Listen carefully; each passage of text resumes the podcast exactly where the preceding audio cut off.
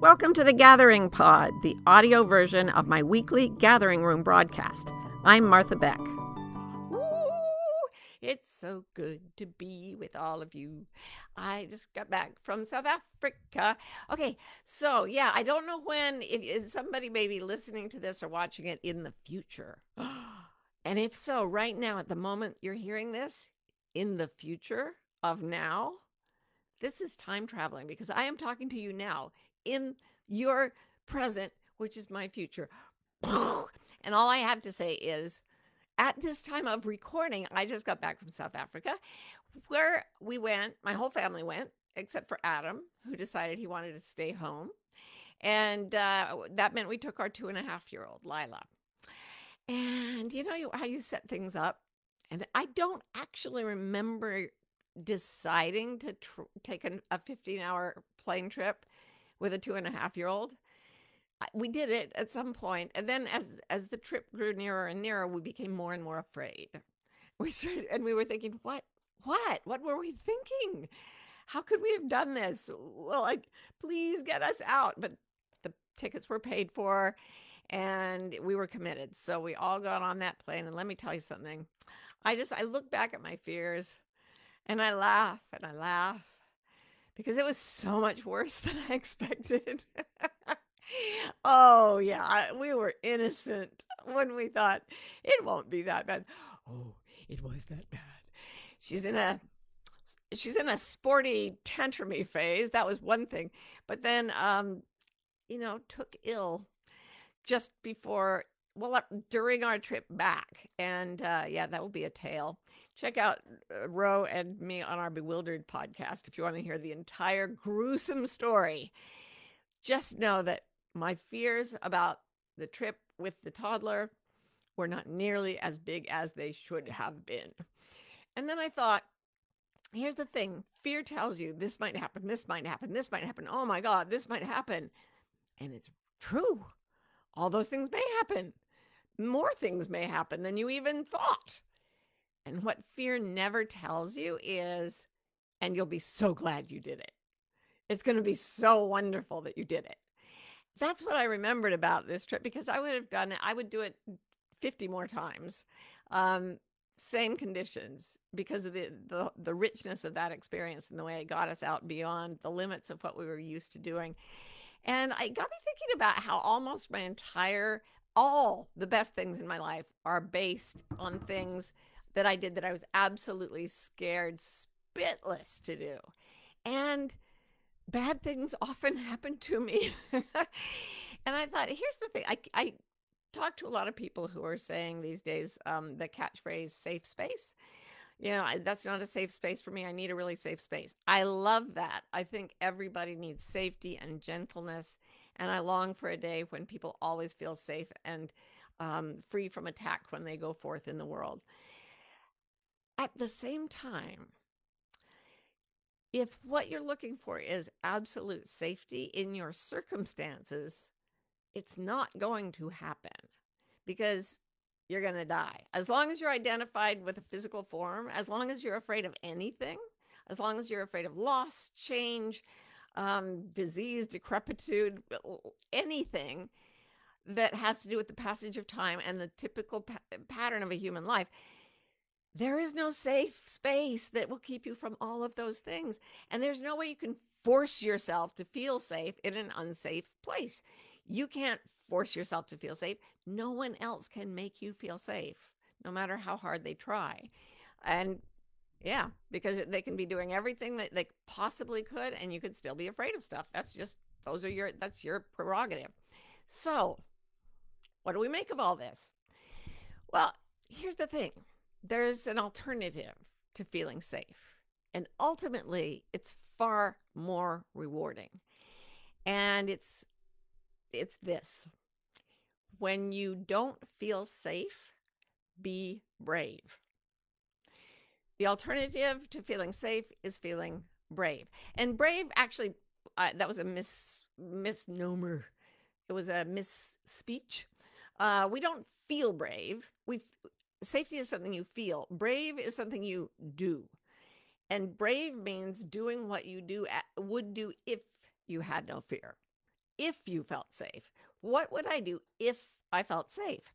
So, on and on in my life coaching career, I have told people that the only thing I've ever said to anyone is basic boils down to if you're doing something in your life and you hate it and it's toxic to you and it makes you miserable, maybe do a little less of that. And if you find something that thrills you and fulfills you and makes you happy, maybe do more of that. Just a little, like 10 minutes more of what you love and 10 minutes less of what you hate every day. And then increase it. I call it one degree turns. Every week, do 10 more minutes and 10 more minutes until all your minutes are spent doing things you love, not things you hate. Pondering safety and the the necessity of bravery in a world that is never safe has led me to amend that. And this is why I finally understand why people keep paying me to tell them that because it's so obvious. Do things that make you feel good and don't do things that make you feel bad. Here's the caveat. Here's the final touch. Even if you are afraid, that is how you make your life what it's meant to be. You find something that fills you with joy and longing and the the dream of something bigger and then every day you move toward it.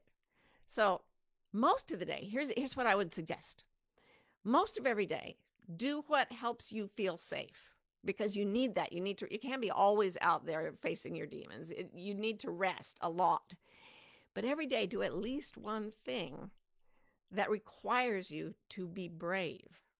So every day, do as many things as you want that allow you to feel safe, but do at least one thing that requires you to be brave. And this actually, uh, when people start doing it, uh, there's something I call the wall of fear effect. And that is when you first start doing what you're afraid to do, the things that you fear actually come up a lot. I do think that there's such a thing as a self fulfilling prophecy. Um, I think that uh, sometimes the elements conspire to bring us what we fear because we're so focused on it, maybe in a woo woo manifestational way. I know that, for example, I've told you the story before of how I was afraid to do public speaking. And so I thought, well, what's the worst that could happen? enrolled in the debate club in high school, tried to give a speech, and fainted dead away. It was horrible. It was humiliating. It was the worst. We got our child on that plane, and things began to happen. Projectile vomitings. Um, at one point, uh, uh, screamings. At one point, Rogers turned to me and said, They hate us. Like everyone on the plane hates us. And I was like, Yes, you're right. They do that's we're going to try as hard as we can to calm her down and keep everybody happy. And there we sat with the hatred of all these airplane passengers. I've been in their place. I know what it's like to have somebody else's baby next to you. That's why we were so worried about it. And she didn't scream the whole way or anything. She was generally an angel, but that is due to Ro's continuous unsleeping efforts and also Karen um, on our flight over to South Africa. I mean, she wore us out. I was safely ensconced because I had to teach seminars in South Africa. So I was like immune and put in a different place, but I was still afraid. Anyway, my point is that being brave at first hit you hit your wall of fear and the stuff that you were afraid might happen happens you you do something that's not well received you write a book you can't get it published at first you write uh, you put yourself on the line in a relationship. You profess your love, and the other person doesn't love you back, or they're a slime ball or something. And it's so unfamiliar to act brave. And then you see this negative reinforcement, and you're like, well, that was stupid. I'm never going to be brave again. That was just, I'm, I'm going to do that what makes me feel safe. I'm not going to take it and do anything that makes me be brave. This is why you have to aim your brave acts toward things you really yearn for with your whole heart and soul. It's a strange thing about South Africa, but that place has me by the soul or is blended with my soul in some way that I cannot honestly shake it off. I have to go back. Um, and the other people in my family feel the same way. It doesn't make any sense. So we're like, yes, this is stupid. This is crazy. And it's in the direction of what we love, love, love, love, love. And then you'll notice that when you keep going back and you keep going back, and the bad things keep happening, it's less interesting. You're less impressed by it because you know you're just going to do it again. I love Liz Gilbert's story about getting, like, she tried so hard to get a story published in magazines when stories were in magazines way back when. And she wrote hundreds and hundreds and thousands of words and sent them off to different magazines. And she would get rejection after rejection after rejection. And she talks about standing by her mailbox holding a bundle of rejection slips in her hand and just laughing and saying, It's so funny that you people think you can get me to stop. Like, I'm not stopping. I don't care how many times I'm rejected. I will not stop. This is what my heart desires. Not that rejections didn't hurt, but the desire was so absolute that she was just committed to acting brave no matter what. So then you start to notice that the act of being brave is something you're now getting used to. So that instead of thinking, oh, I can't do that, I'm afraid of that. Now, when I see something, I'm like, oh, they want me to go do a, uh, I'm making something up. They want me to go do a speaking tour in, you know, Rome, and I don't speak Italian. If somebody gave me that offer and I was really excited about it, I wouldn't think, but I'm afraid. I would go, oh, damn it.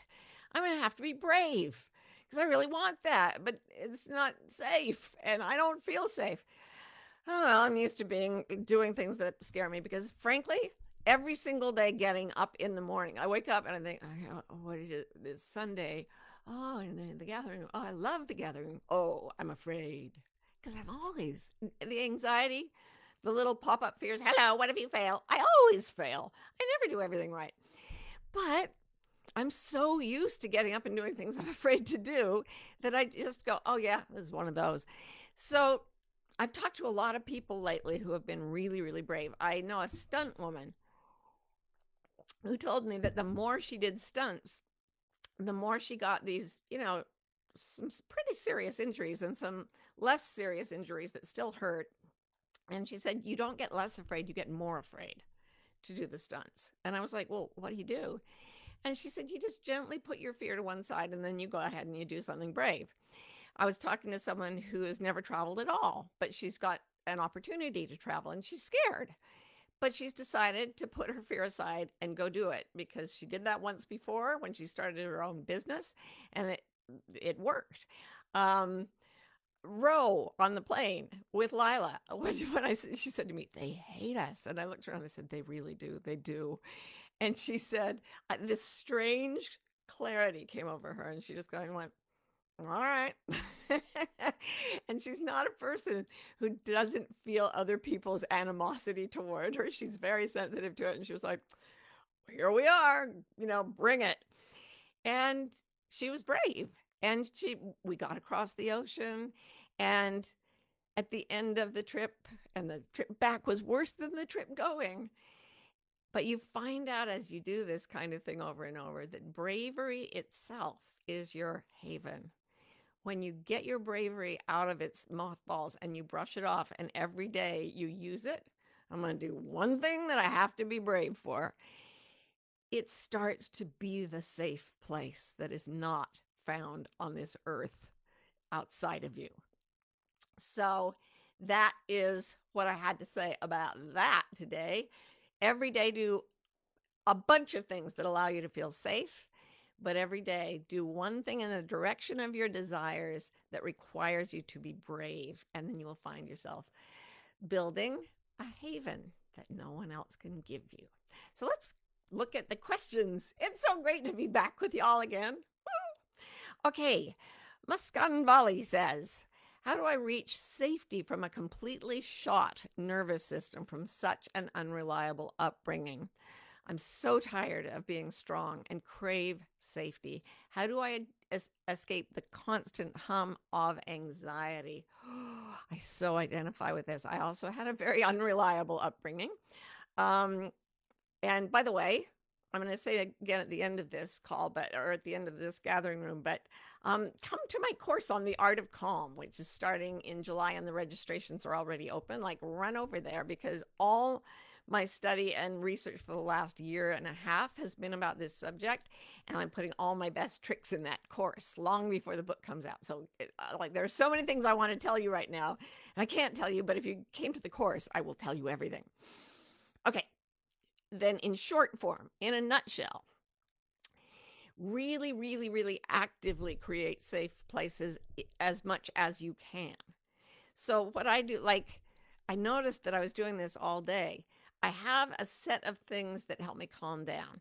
Um, I'm on the do you have autism tests? I rank in the low autism level, and there's something called stimming that people with autism do to help calm themselves.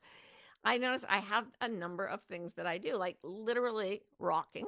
It's awesome, really calms you down. Curling up with a heavy weight blanket over me. That's great. Being alone in the trees. That's great. Um, playing solitaire. They're watching people mix paint online. There are always all these weird little things that I do that actually calm down my nervous system. So if you had an unreliable upbringing or you've been through a lot of trauma as an adult, what you have is a hypersensitive amygdala in your brain that just is always firing off fear messages and then alerting your whole system going into fight or flight. And then you're like wired and crazy. And then you crash because you can't sustain that. And then you can't, you are like limp and can't help yourself. And all of this just makes your anxiety go up and up and up and up. So notice that spiral going up. Stop do something that stimulates your senses in a way that calms you down. Oh, I was just reading, or Rose just telling me about a, another study that says that Tetris, the game Tetris, is really calming to people's nervous systems after they've experienced a trauma. So, playing video games, solitaire, as I said, is a really big one for me. And as I was getting this gathering room together, I noticed that I would work on it for about 10 minutes and then play a game of solitaire and then I'd work for 10 minutes and then play a game of solitaire. And I would just, that little edge of anxiety would come up. I'd immediately drop down into a game of solitaire where I feel safe. In my little solitaire app, I feel really safe. So add a lot of things that make you feel safe to your life. And then when it's time to be brave, say, I'm going to put the safe spaces aside and I'm going to be brave inside this contained experience in like 15 hour flight or whatever it is you have. And then I'm going to go back to doing things that help me feel safe. So many things that help you feel safe every day. One or two things that make you require courage every day. Natalia says, How would you deal with health anxiety? I feel I am surrounded by terrible news of illness everywhere. I'm pretty healthy, but I'm terrified of fa- falling ill. If you haven't read Anita Moorjani's book, Dying to Be Me, um, she was really terrified of cancer. And then she got cancer, and then she had a, basically died of cancer, had a near death experience. And was she saw the nature of her own real being, which was this magnificent consciousness that filled the universe. And then uh, she was told, "You need to go back into your body, and you'll be fine." And she did. And in nine days, she went from being completely riddled with cancer to being cancer free. And the reason I'm telling you all this is that it's not to say that if you got cancer, it's your fault or that you can get yourself out of cancer if you have it, but just that what she learned was the nature of her true being, and it allowed her to let go of the fear of her body dying, the, even the fear of the pain of illness. So, this is why I meditate. This is why I have a very strong spiritual side because that goes beyond the health or sickness of the body that can be sustained. Bravery, that haven of bravery, can be sustained within the context of an illness. This is another thing we'll talk about in the course. Um, the art of calm, go register. Um, so we're all so, like, my body is slowly degrading toward death. All of us are headed that direction. So if you can get into the space of bravery, it doesn't mind the fact that hard things will happen fear, anxiety, they're terrified of the bad things that can happen. Bravery knows the bad thing that can happen and says, it's worth it for the things I really love. And I think as if we really are spiritual beings having a human experience, it was bravery that brought us here in the first place. Like you look at our life course, oh, that's not going to turn out well. That never ever turns out the way people want it to. But you know what? it's going to be so worth it. It's worth the trip, even though the things we're scared of, especially death, are all going to happen. Something in our souls said, sign me up, because the jewels that you get from the experience are so worth the, the pain that you go through when stuff goes wrong, and it always will. I believe that the jewels always outweigh the uh, the jewels that are to be found in doing something we love are always be- far far more valuable than the things that go wrong are negative. Does that make sense? The value exceeds the expense greatly. Okay, Jessica says, Will you tell us your favorite animal encounter from this trip, Martha? I think it was when um, we, the very first day we were there, uh, we, we said, we went out into the bush and our tracker said, Who do you want? Who does Lila want to see? So we've been bringing, um, prepping her with little plastic animals, pictures, all these things. A giraffe. She has a little plastic giraffe that doesn't tell you what a giraffe looks like when it's not in a cage and it's just standing in a field. They are massive. They're like oil derricks. And we see this giraffe. So we go right to this journey of giraffes. That's what you call a group of giraffes. And they're standing there, these inconceivably huge animals. And Lila wanted to get out of the car. And the tracker was like, Yes, giraffes will not hurt her. So we put her down and she just took off after the giraffe, like running. We have a little video and Karen's going, Don't run. And Lila screams back, I'm running. Like, I don't know if she was just reassuring us or if she was defying us, but she ran toward this giraffe and she and the giraffe looked at each other and the giraffe's like, I feel nervous. That is a tiny, weird human. And and moved away. But to see those two creatures coming together this two-year-old girl and this massive giraffe and and she was in pure joy. And i can't help but believe the giraffe felt a little of that because it just the whole experience just glowed. So giraffes are not that rare and they're not that dangerous but my oh my was that ever a moment. All right michelle and magenta says what does one do when the volume of overwhelming stressors has one in a frozen state? I can get out of it and then I'm back to frozen again. This was my condition for much of my life. Um, I think a lot of my anxiety and my trauma manifested as physical pain. So I was really not just frozen psychologically, but I was frozen physically. I was stuck basically in bed all day. So, um, and I remember trying to face things like emailing my PhD advisors and stuff. And the fear. Oh my God. So, what you do is like you hack a little space in the ice with an ice pick, and you get a very small thing that requires you to be brave. And then you hack, it's like ice fishing. You hack a little tiny hole in the ice of your fear and you drop a little line down. I would email my advisor, I am, eh, I will get you a copy of my second chapter of my dissertation by next Thursday. And then I would press send and then I would just lie there. so panicked. Like I allowed my what I call the anxiety spiral, which I'll tell you all about in the course. But the brain can spiral into an anxiety that just gets worse and worse and worse. And mine had had reached very high volume at that point. But I could just hack a little space in it and do one small thing and just inch by grueling inch I moved myself forward. And every time I did that, remember, it was building the skill of being brave. The not even the skill. It was making me familiar with the process of being brave, which is honest to God, like taking out the garbage. I used to have a sign over my computer that said, just clean the toilet. Because every time I would sit down at my computer to do my dissertation, to write the book that I was working on then, expecting Adam, the fear would absolutely freeze me up. And I would think, I can't be smart enough to get a PhD from Harvard. I can't be gifted enough to write a book anyone would want to read. And then I would think, no, this is just a job. It's just just put words on the page. I would never go in to clean the toilet and think, "Oh, but what if I don't do it well enough? What if it's not if it's just my own toilet, right? Like, what if I don't use the brush correctly? I just clean the damn toilet and it's not fun, but the toilet is clean and that's what you got." So, I would look at it, I would be terrified and I'd think, "No, just do it like a task. Be brave the way you clean the toilet. Just do it. Little by little, it all happened. And I got eh, the capacity to be brave expands from those little, little bits to being bigger and bigger and bigger and bigger. I talked in a different gathering room about the zones of expansion and contraction in our lives. And this practice of being brave is really the way to make your safe zone go bigger and bigger and bigger until you feel safe in larger and larger areas of the uh, human activity and the physical world, too. Um, Anne says, Would you recommend learning healthy coping skills to help if the brave act brings up feelings of shame? Oh my goodness, yes. There's a great quote by um, Audre Lorde, the feminist, um, the wonderful.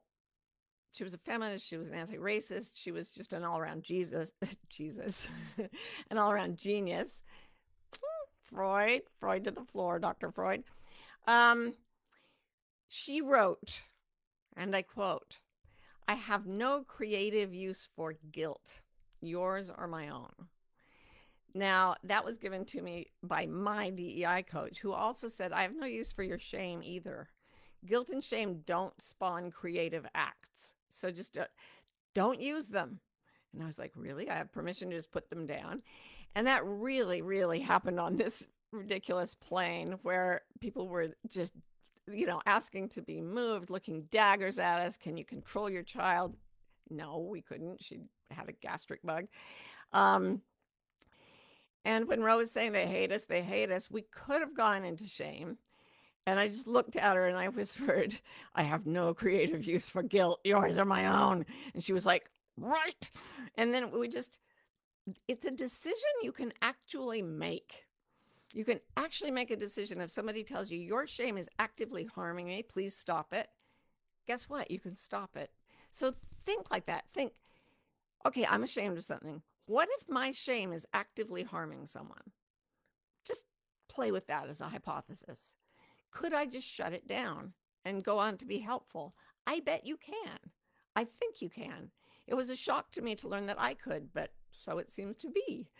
I've had so much less anxiety, uh, guilt and shame since my coach told me that.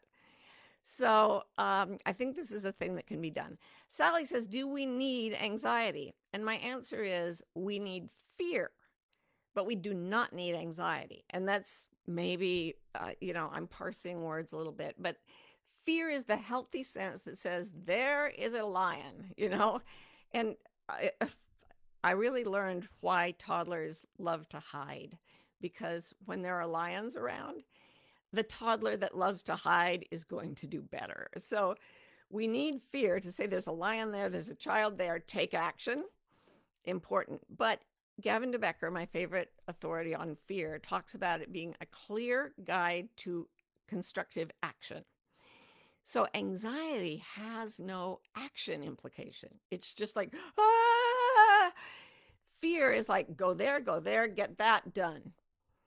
And that we can, that we need, that is a treasure, but it doesn't torment us. Anxiety torments and it has no action implication and it is built on a spin in the brain that I will tell you all about in my Art of Calm course. It's really interesting to know some of the machinery behind anxiety versus fear. And so, no, we don't need anxiety, not in my view. Fear is useful, anxiety not. Steph says, Are there practical strategies to help you sit with the fear and do things if you're afraid to be brave? Yes, yes, yes. They will be in the art of calm. There's so many practical strategies to help you sit with the fear. Um, gosh, I'm right at the end of the of the episode here. So I can't really give you a bunch of strategies immediately, but I can say very quickly that if you become present in your body and just say, Here I am, I'm sitting in a chair, um, nobody's attacking me right now. I'm going to sit here for just five minutes and not feel endangered. I'm going to take the next five minutes and just hunker in my chair, do a little rocking, do a little stimming, feel better for five minutes. Just be present in the body that God has given you in the moment that exists right now, and anxiety tends to go away. Presence destroys anxiety. Um, yes, Tess says, What can we do to help ourselves get started with brave acts? I sometimes feel I could choose comfort over bravery forever. Well, th- that's a wonderful observation, but the thing is, you can't. We can't. If you choose comfort over bravery, fear comes to get you. Your life gets smaller and smaller, and your fears get bigger and bigger. And without being willing to be brave, that circle just closes in on you. So try to like find out what you long for, find out what you love, like you yearn for in your soul. Find a step toward it and be a little bit brave every day until you get past that wall of fear and you start to go, oh, now being brave, I'm kind of used to it. It sucks. It will always suck. but you get used to it and then it starts to grow your life and then it starts to make magic and then it starts to bring experiences that you wouldn't trade for everything in any of the multiverses and that was my experience of having this little possum with us in South Africa. Such beauty such joy. It happens it's there for all of us. If we just do many things a day to help us feel safe and a few things that require us to be brave bravery is your haven Go and claim it. I love you. I'm so grateful to you for being here and for your questions and for your energy. And I hope I see you at this course, The Art of Calm. It starts in July. Um, registration is open, so jump on over there as fast as you can and go to marthabeck.com slash calm, the word calm, if you want more information. Love you. Thank you. Bye. See you soon.